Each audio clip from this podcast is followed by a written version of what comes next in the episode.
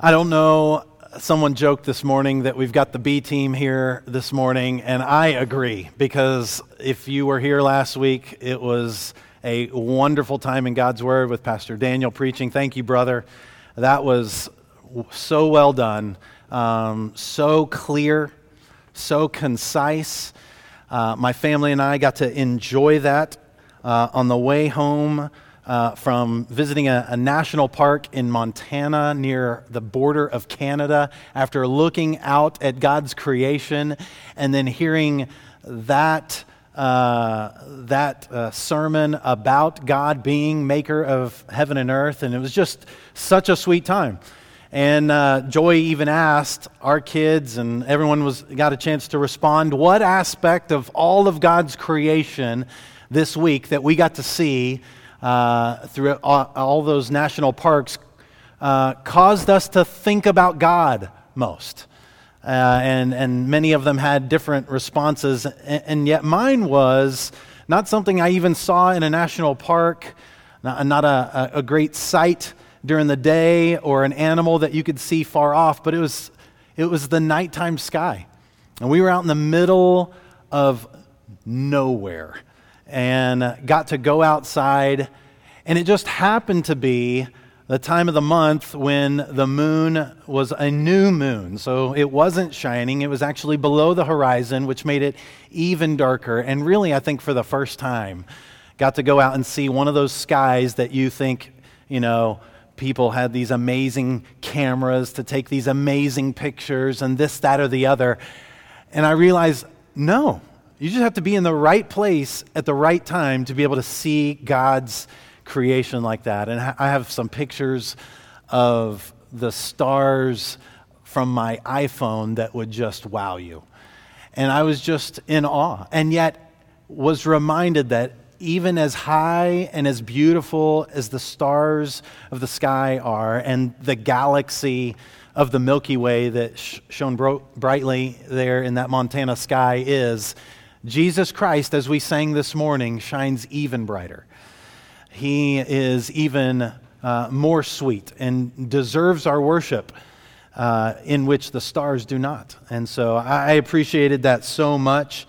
And, and it is, uh, He is deserving of our praise. And as maker of heaven and earth, not only does He deserve our, our praise, um, but, but we ought to submit to Him.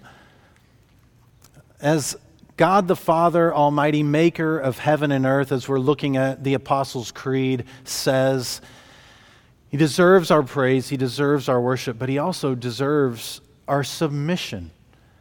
Uh, he is God, He is maker of he- heaven and earth. And if He has made us, if He has made maker of heaven and earth, and He's made man in His image, as He said in Genesis 1, then we have to treat every human life from the point of conception to the point of death with dignity and sanctity. We have to submit to Him.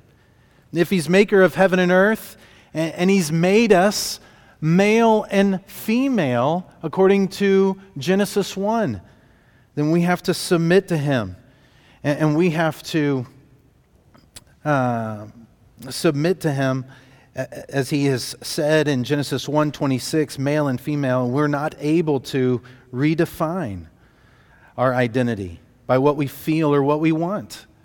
And if God is maker of heaven and earth, as Daniel so clearly explained from God's word, and he's made us male and female to be together in marriage, as he's described in Genesis 2, we're not free to redefine marriage as we feel. You can see how just one line, if we actually tease it out to its end, is an assault against our culture. And, and really, if we're honest, it's an assault against our own hearts. Uh, that's no different in that line of maker and heaven and earth, but it's true of the line that we're going to look at today. Jesus, and in Jesus Christ, his only Son, our Lord. That is not just a definition, it, it really is an assault against uh, our culture. It distinguishes Christians from all the other religions of the world. It's so important, and we have to consider it. And I'm thankful, as, as I was reminded from a, a podcast that I was listening to this week, uh, the fact that these truths that, that we're considering in the Apostles' Creed were read in a place and in a time in the past couple weeks uh, in which millions upon millions would hear them. Uh, something that's happened recently is the death of, of, of, the Queen of England, and her funeral was broadcast around the world. And what the Archbishop of Canterbury did in the opening and closing of her funeral was read from the Book of Common Prayer, which has such great scriptural truth and was proclaimed to millions upon millions these truths that we're considering. So consider the opening uh, of this, uh, of her funeral. It says, O merciful God, the Father of our Lord Jesus Christ, who is the resurrection and the life. And whosoever believeth shall live, though he die. And whosoever liveth and believeth in him shall not die eternally who has taught us by the holy apostle St. Paul not to be sorry as men without hope for them that sleep in him. You can hear the truths of the creed ring out in that prayer from the Book of Common Prayer that was read at her funeral, or consider the closing. Go forth, O Christian soul, from this world in the name of God, the Father Almighty, who created thee. In the name of Jesus Christ, Son of the living God, who suffered for thee, in the name of the Holy Spirit, who was poured out upon thee and anointed thee, in communion with all the blessed saints, and aided by the angels and archangels and all the armies of the heavenly hosts, may thy portion this day be in peace and in thy dwelling in the heavenly Jerusalem. Amen. Now, I'm thankful that those words were read in such a way that millions upon millions heard them, but I wonder how many of them would say, as the Creed says, I believe in that God, God the Father, maker of heaven and earth. And I believe in Jesus Christ, God's only Son, our Lord. They po- probably thought it was a reverent prayer and probably glossed over it, but I'm thankful that it was read in that way, and I pray that many would have heard those words and be drawn to the Lord Himself, even more so in the scriptures and in and through a local church. But this third line of the creed, it continues as the first line of the creed did. I believe in. Not I believe this about God, but I believe not only this about God, but I believe in that God. I'm not only believing truths about Him, but I'm putting my faith and trust in Him for the salvation of my soul and for everything that I need in this life as maker of heaven and earth. And the third line continues similarly, um, taking uh, the intro of that first line I believe in. It continues and says, and, that's not all we believe, the first two lines, but and in Jesus Christ, his only Son, our Lord. And that phrase sounds very similar to a phrase that, that we've considered as a church and one that you've probably seen on someone's bumper sticker that fish, that Christian fish that inside has several Greek letters that say the word ichthus, which is fish in Greek, but each letter representing uh, a statement of who we believe Jesus to be. Uh, Jesus Christ, God's Son, Savior. Uh, each one of those letters in Greek represent each one of those words Jesus Christ, God's Son, Savior. And so you can see, as that was a symbol of the Christians in the early church, and a statement of faith uh, of what they believed, that the creed follows suit, that they would announce and declare who they believe Jesus to be. And in declaring that, and in announcing that in the first century, set those Christians apart from the Jews. And as we, as Christians, in 2022, say that we believe in Jesus Christ, His only Son, God's only Son, our Lord, that differentiates us not only from Jews, but from Muslims as well. It differentiates us from Hindus and Buddhists. It differentiates us from even cults like Jehovah's Witnesses and Mormons. This is a, a statement packed full of, of truth, and we want to consider each of these words as we consider this line of the creed. So consider with me this morning the first uh, word, and in Jesus. Jesus. The, the name that was given by God, delivered through the angels to um, Jesus' human parents, Joseph and Mary. Jesus. Uh, when we say that we believe in Jesus, we're saying we, we believe in a real historical Jesus, not just an idea of love, um, not just an idea about a Savior or someone who is sent from God. We're saying we believe in a real historical Jesus, one who lived and breathed, who walked this earth, who died on a cross, was physically taken down and buried in a tomb, and raised to walk on the third day, who uh, 40 days later ascended into to heaven.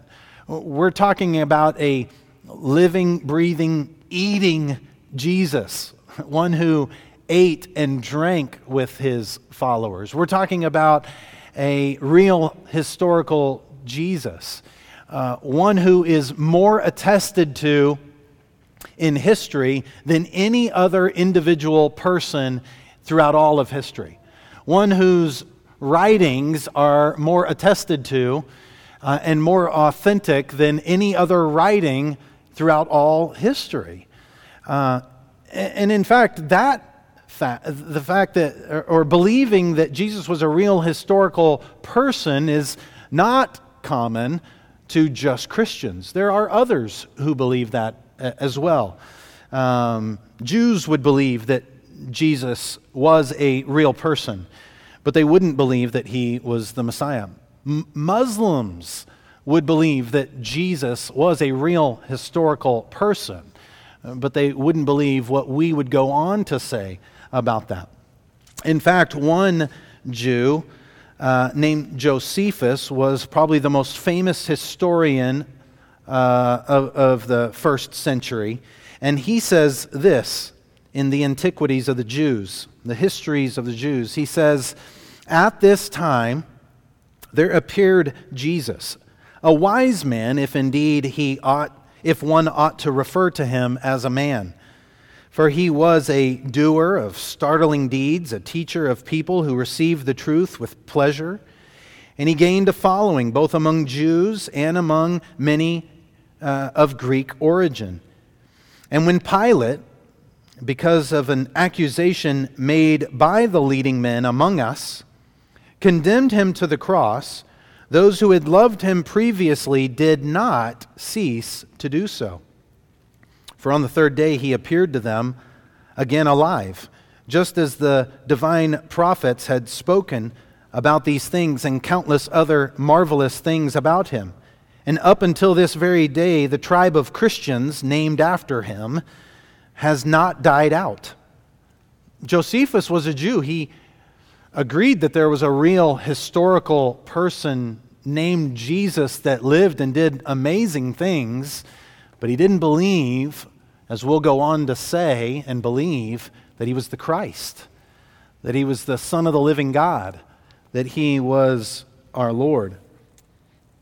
So when we say that we believe in Jesus, not only are we saying we believe in Jesus as a real historical person, we're also admitting that we need a Savior. For the very name Jesus means God saves. Yeshua. It comes from the Old Testament, more familiar name Joshua. God saves. So when you say that you believe in Jesus, you're saying that you believe in a God who saves, which means that you need a Savior. When you say that you believe in Jesus, you're admitting that you're a sinner, that you're guilty, and that if you stood before God, our, uh, the Father of all who believe, Almighty, Maker of heaven and earth, you know that in that moment you need a Savior. You need a mediator. You need someone to stand between you and God, one who has uh, died on the cross for the sins of all who would believe, and yet rose victorious over sin and death. When we say that we believe in Jesus, it's not only saying that we believe in a real historical person, saying that we also need a Savior, and that Jesus, the, the man the God man who walked this earth, is that Savior. But we also say, not only I believe in Jesus, but I believe in Jesus Christ. And while there were probably a lot of little Joshuas or Yeshuas running around in Jesus' day, when we say, I believe in Jesus Christ, we're not simply saying which of those Joshua's or Yeshua's or Jesus's we believe in. Because Christ is not his last name, Christ is his title. Christ is who we believe him to be. And we're saying that Jesus is the Christ. That's the New Testament word for the Old Testament word Messiah. And this is exactly what Peter believed in Acts 2, verse 26, where he said, Let all the house of Israel therefore know for certain that God has made him, that is Jesus, both Lord and Christ, this Jesus whom you crucified. And so when we say that Jesus is the Christ, the Messiah, we're saying that he's the anointed one. We're saying that Jesus fulfilled the anointing offices from the Old Testament, those of prophet, priest, and king. And so, if Jesus is the Christ, the Messiah, if he's the anointed prophet, then he delivers God's word.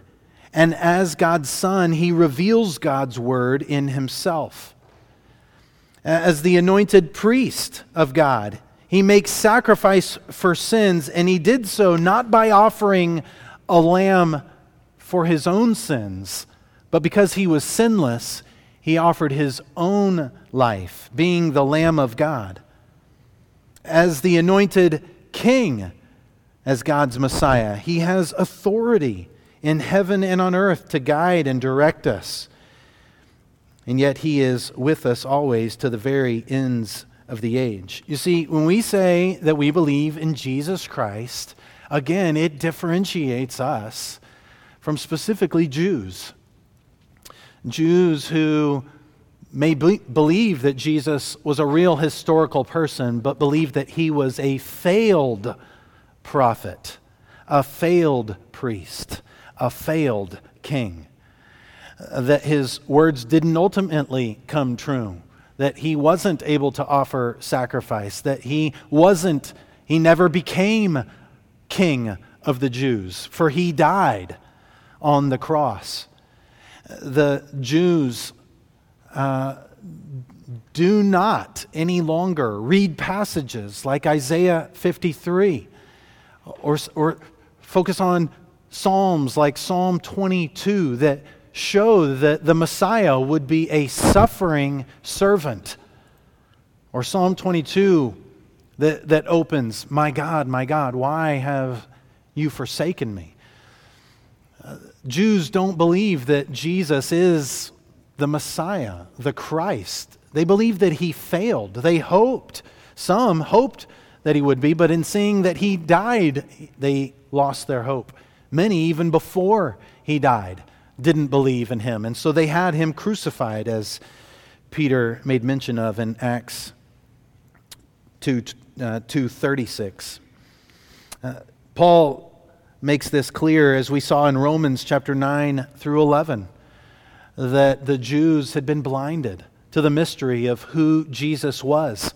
Because the Jews were blinded to the truth of who Jesus was as the Christ, the gospel, the good news that Jesus died and rose from the dead, was sent to the Gentiles for them to believe who Jesus was. And many believed.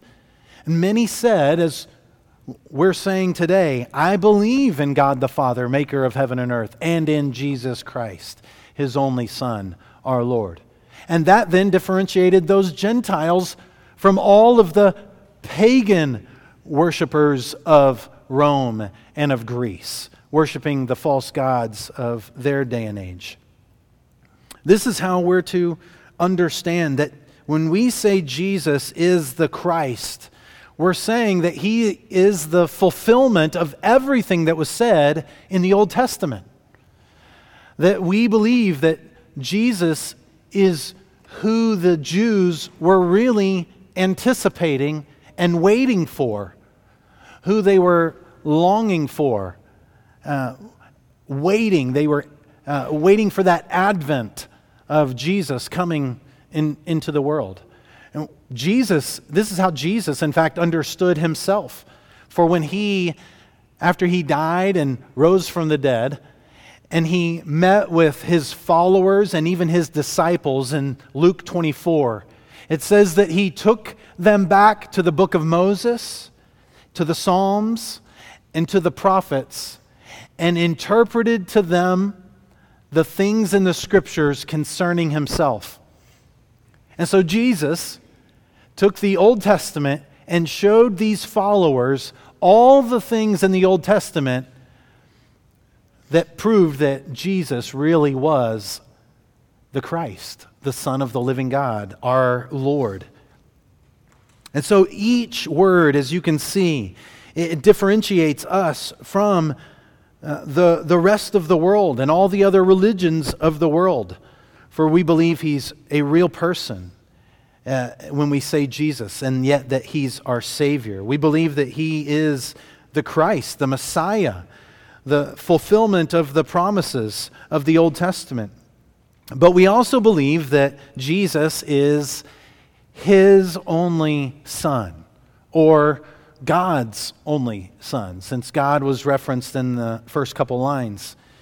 And since when you see God mentioned in the first couple lines and Jesus mentioned in the third, uh, what you'll see, though, is in the rest of the creed that Jesus is uh, the largest part of the creed. And that's rightly so. For as we uh, sang this morning, we're saved in Christ alone. And we are a Christ centric, cross centric, gospel centric people. We are called Christians. And Jesus is the image of the invisible God. And so this is why you see the creed um, highlighting uh, more of who Jesus is than the introduction of who God is and the conclusion of who the Holy Spirit is, though uh, we believe them to be one God the Father, God the Son, God the Holy Spirit, one God, three persons in what we call the Trinity. And so when we say God's only Son, like I've said uh, previously, we are saying several things and we're not saying several things.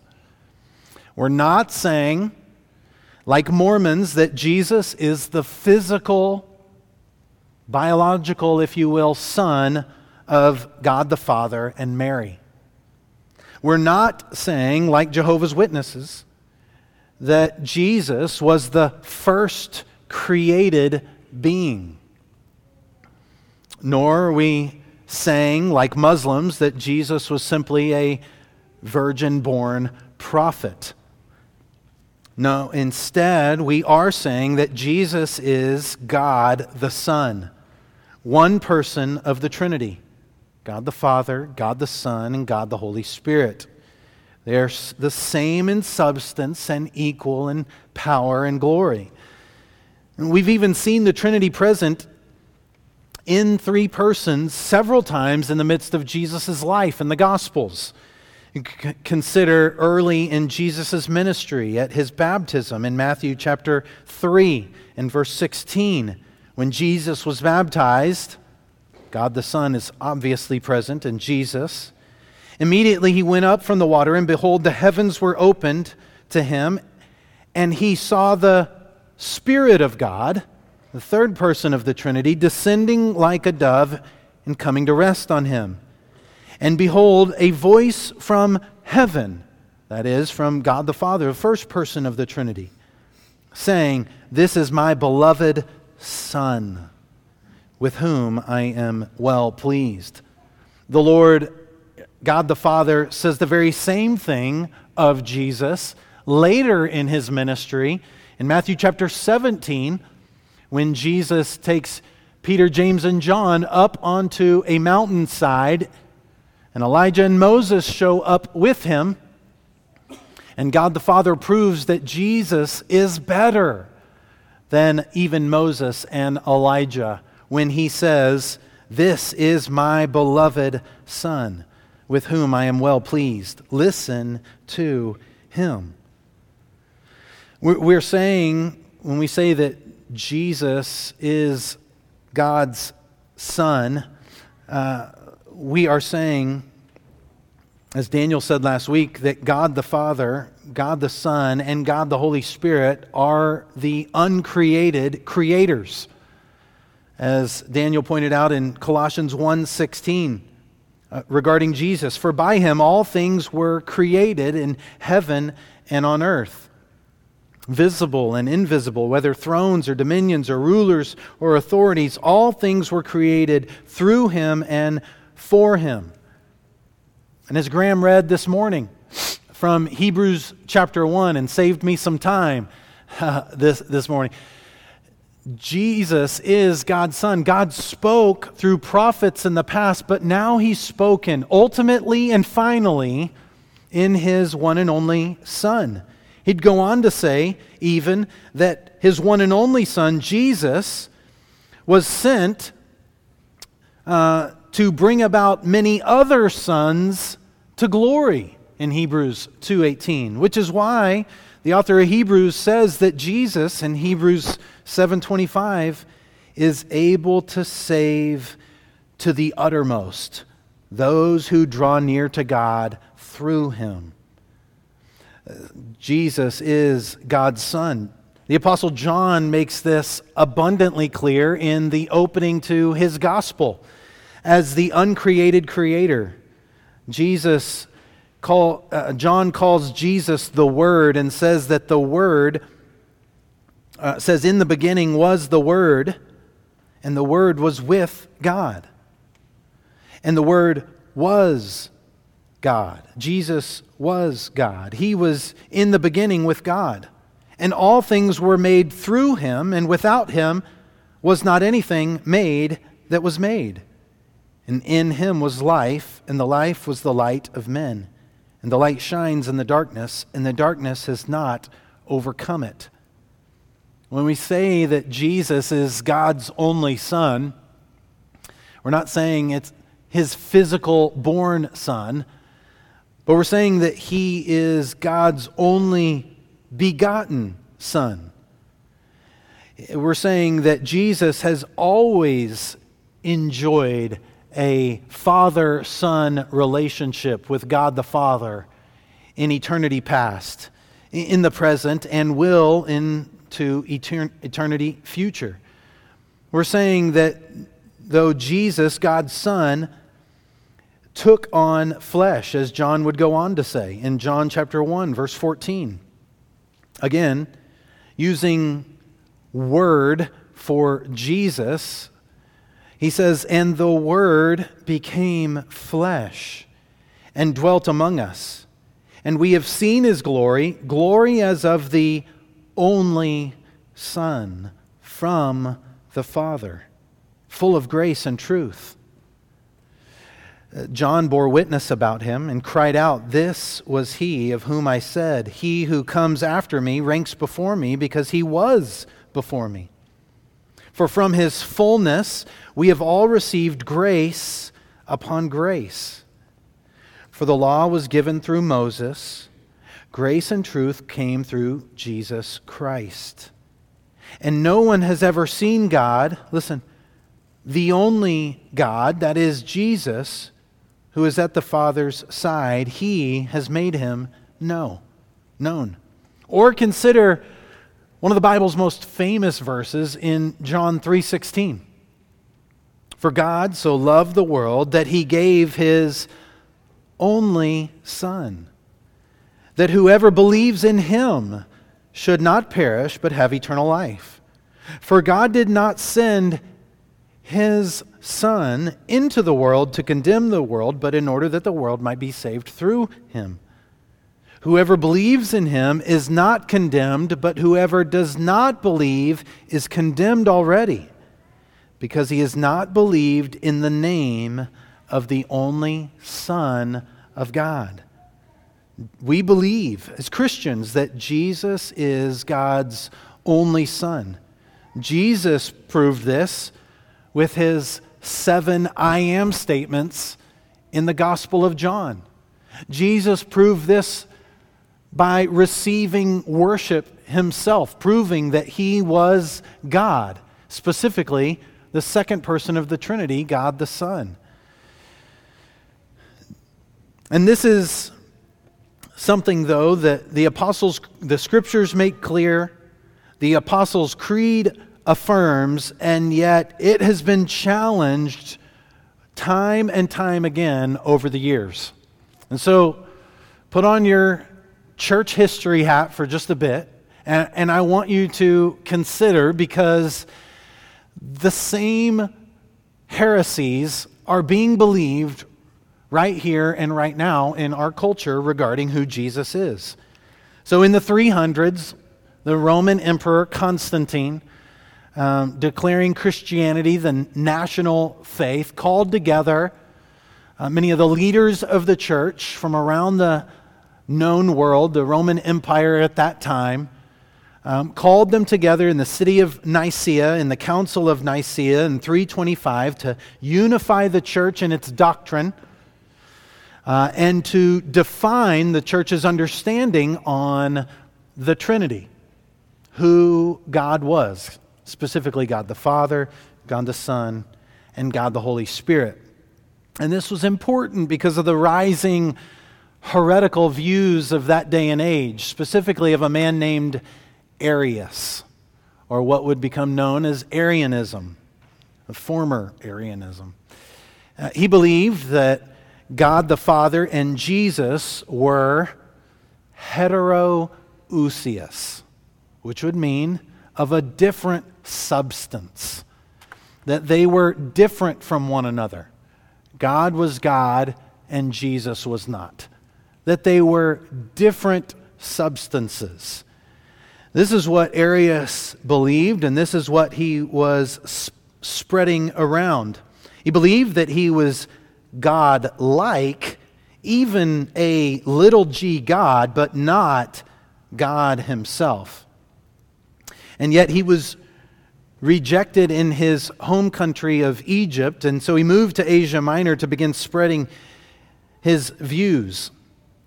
Athanasius, on the other hand, believed, uh, also from Egypt, held fast that God the Father and Jesus were homoousios, of the same substance.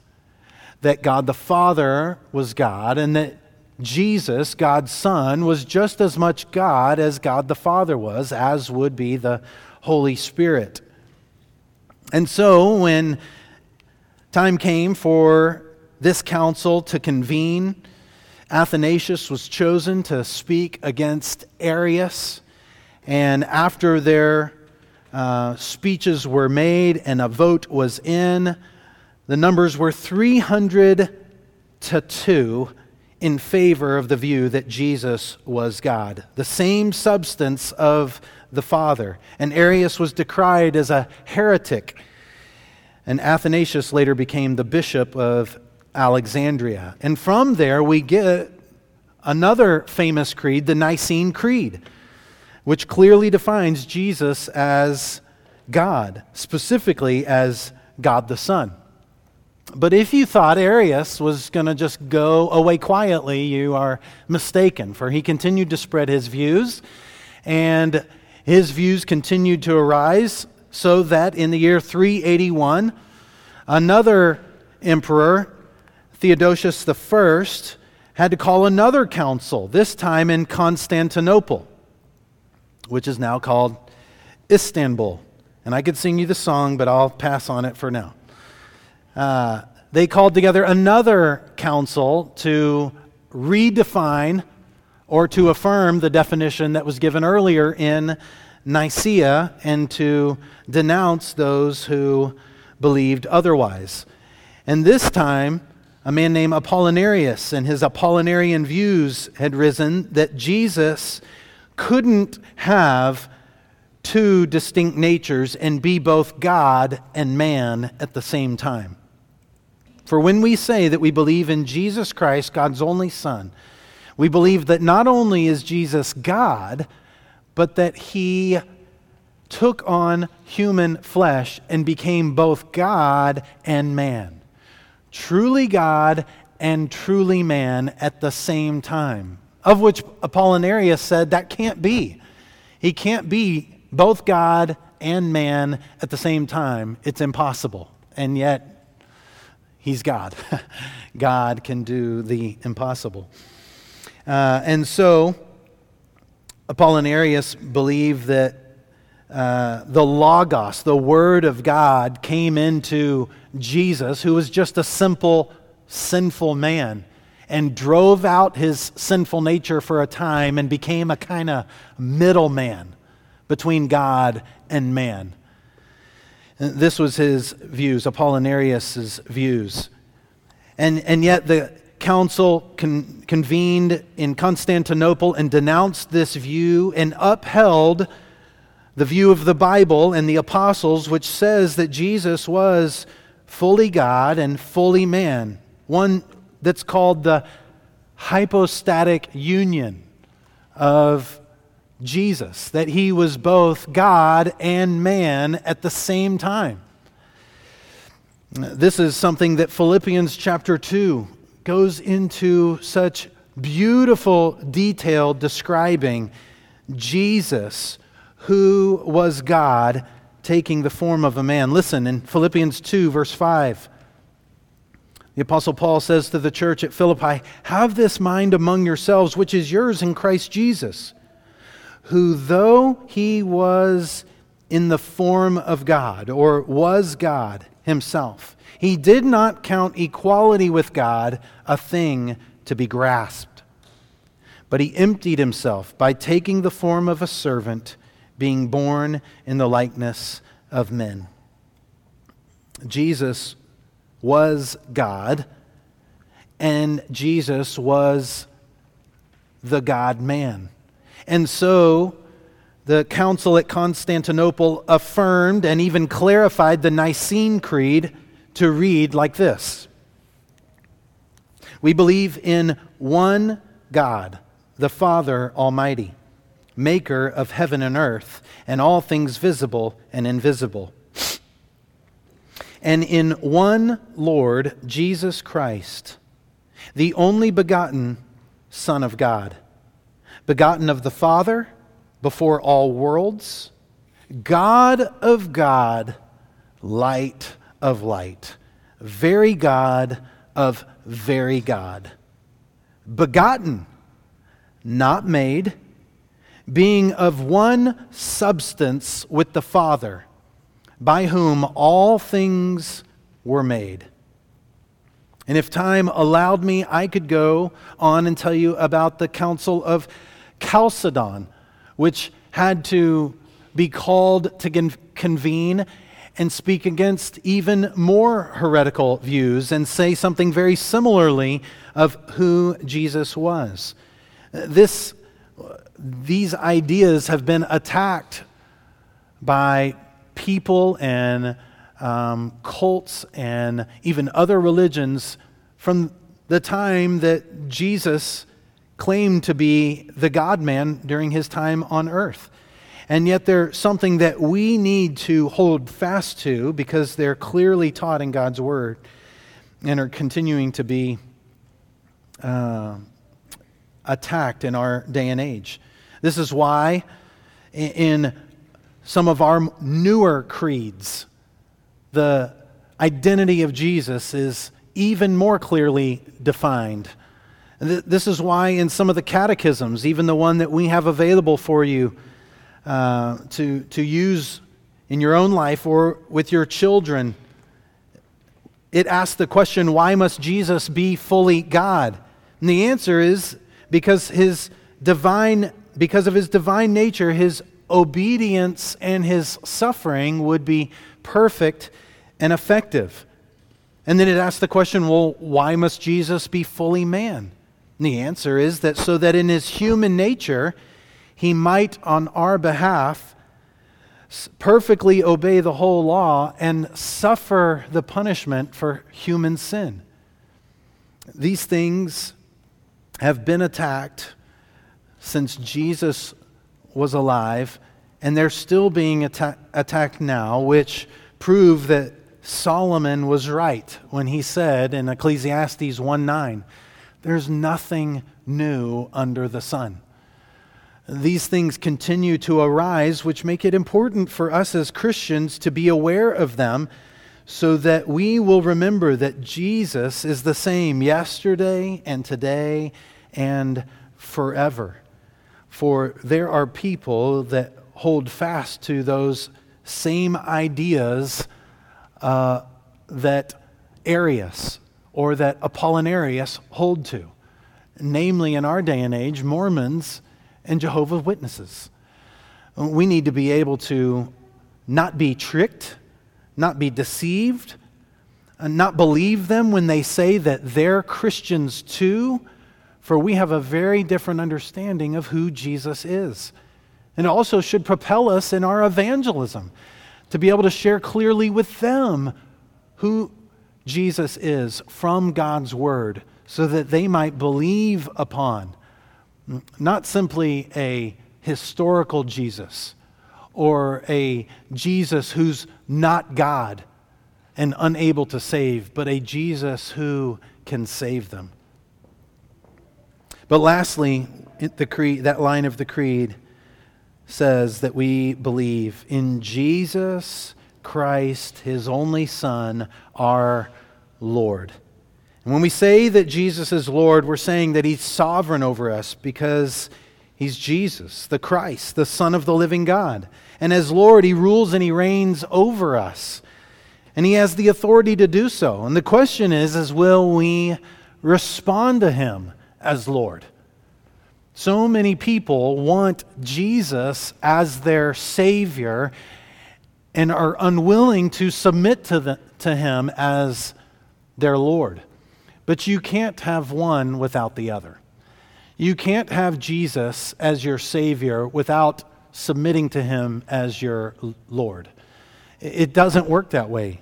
Jesus made that abundantly clear uh, when He said, to deny yourselves, to take up your cross, and to follow me. Repent and believe in the good news of the gospel. Paul would go on in Romans chapter 10 verse 9. Because if you confess with your mouth that Jesus is Lord and believe in your heart that God raised him from the dead, you will be saved. But even Jesus would say to those who came to him and said, Jesus, have we not done great things in your name? Have we not followed you? Jesus said in Matthew 7 21, Not everyone who says to me, Lord, Lord, will enter the kingdom of heaven, but the one who does the will of my Father who is in heaven. And so we have to consider have we believed in Jesus? Have we believed in Jesus as the Christ, the fulfillment of all of God's promises in the Old Testament, and the one who will fulfill the promises of the New Testament? Have we believed in Jesus Christ, his only Son, a Jesus who is God, equal with God the Father and God the Spirit, a Jesus who is both God and man, who took on flesh and was tempted and tried like we are, and yet remained sinless, is able to sympathize with us? Have we believed in him in such a way that we have believed him to be and made him our Lord. In such a way that we've submitted to him, bowed to him, laid down our lives before him as he first laid down his life for us. We have to consider that. We can't just have Jesus as our Savior and not make him our Lord. For if we do so, we've proven that he is unable to save us. But if we believe that Jesus is Savior, then we will rightly make him our Lord as well.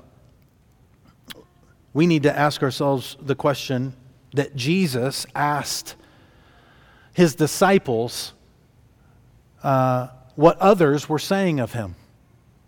In, in several of the Gospels, Jesus comes to his disciples and, and says, who do people say that I am? To which the disciples respond, Well, some say you're a prophet of old. Some say you're Elijah. Some say you're John the Baptist, even raised from the dead.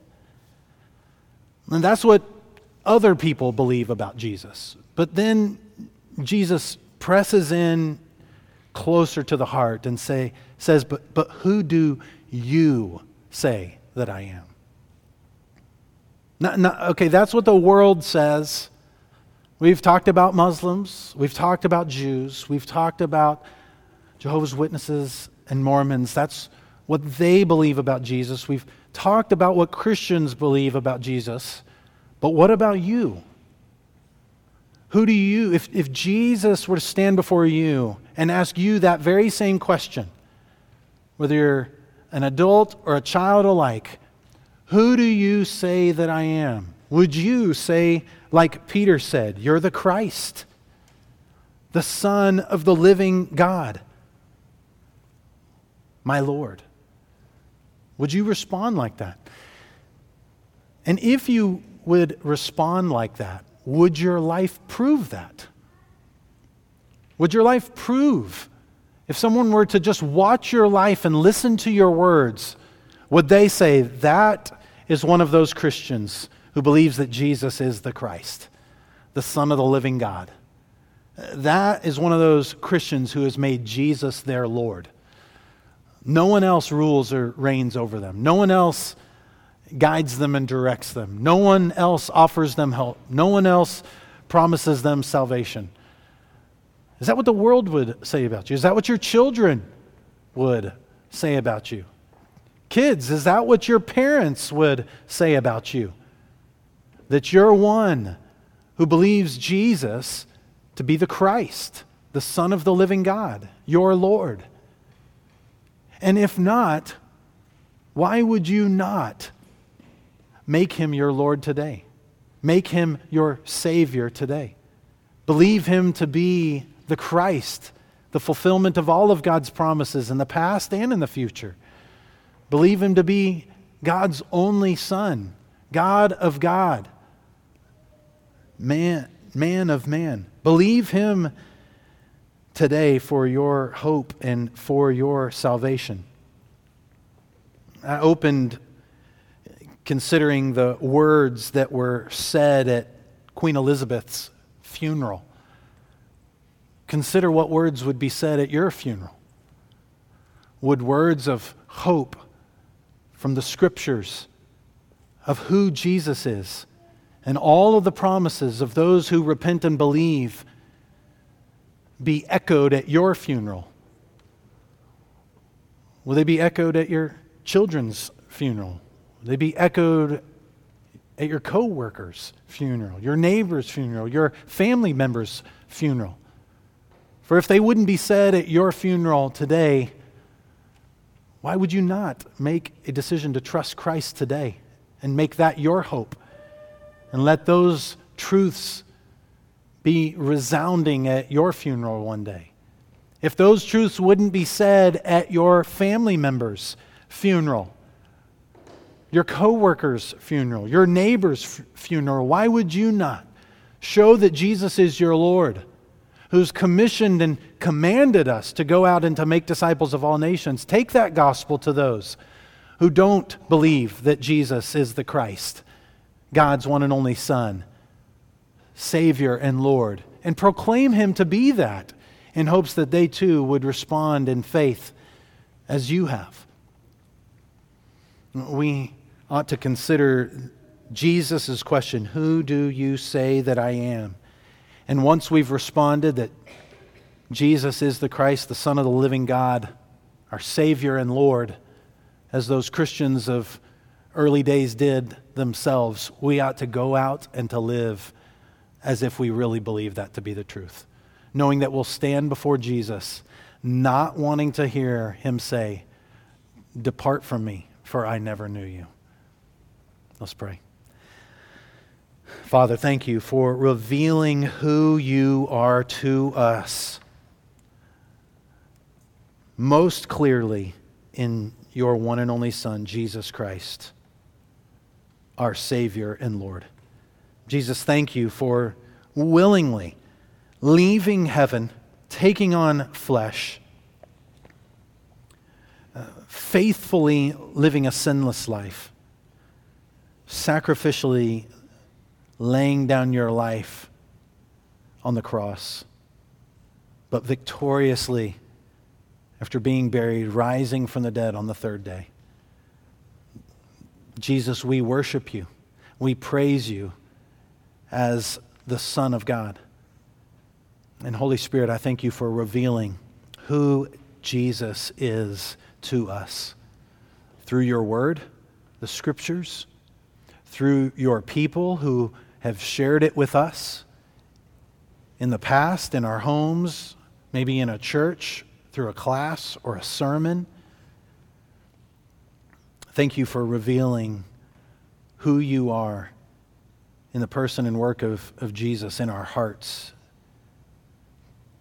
to take off the shackles from our eyes and to unmute our ears, to revive and give us new hearts to believe these things to be true as we've called upon you to save us. Jesus, we believe in you. And we want to worship you in song together this morning, but we also want to worship you as we leave this place, making you our Lord, submitting to you, following you, obeying you, honoring and glorifying you in all that we do. Holy Spirit, help us to do that. I ask and pray. In Jesus' name, amen. Church, let's stand. Let's praise him who is the Christ, the Son of the living God, our Lord.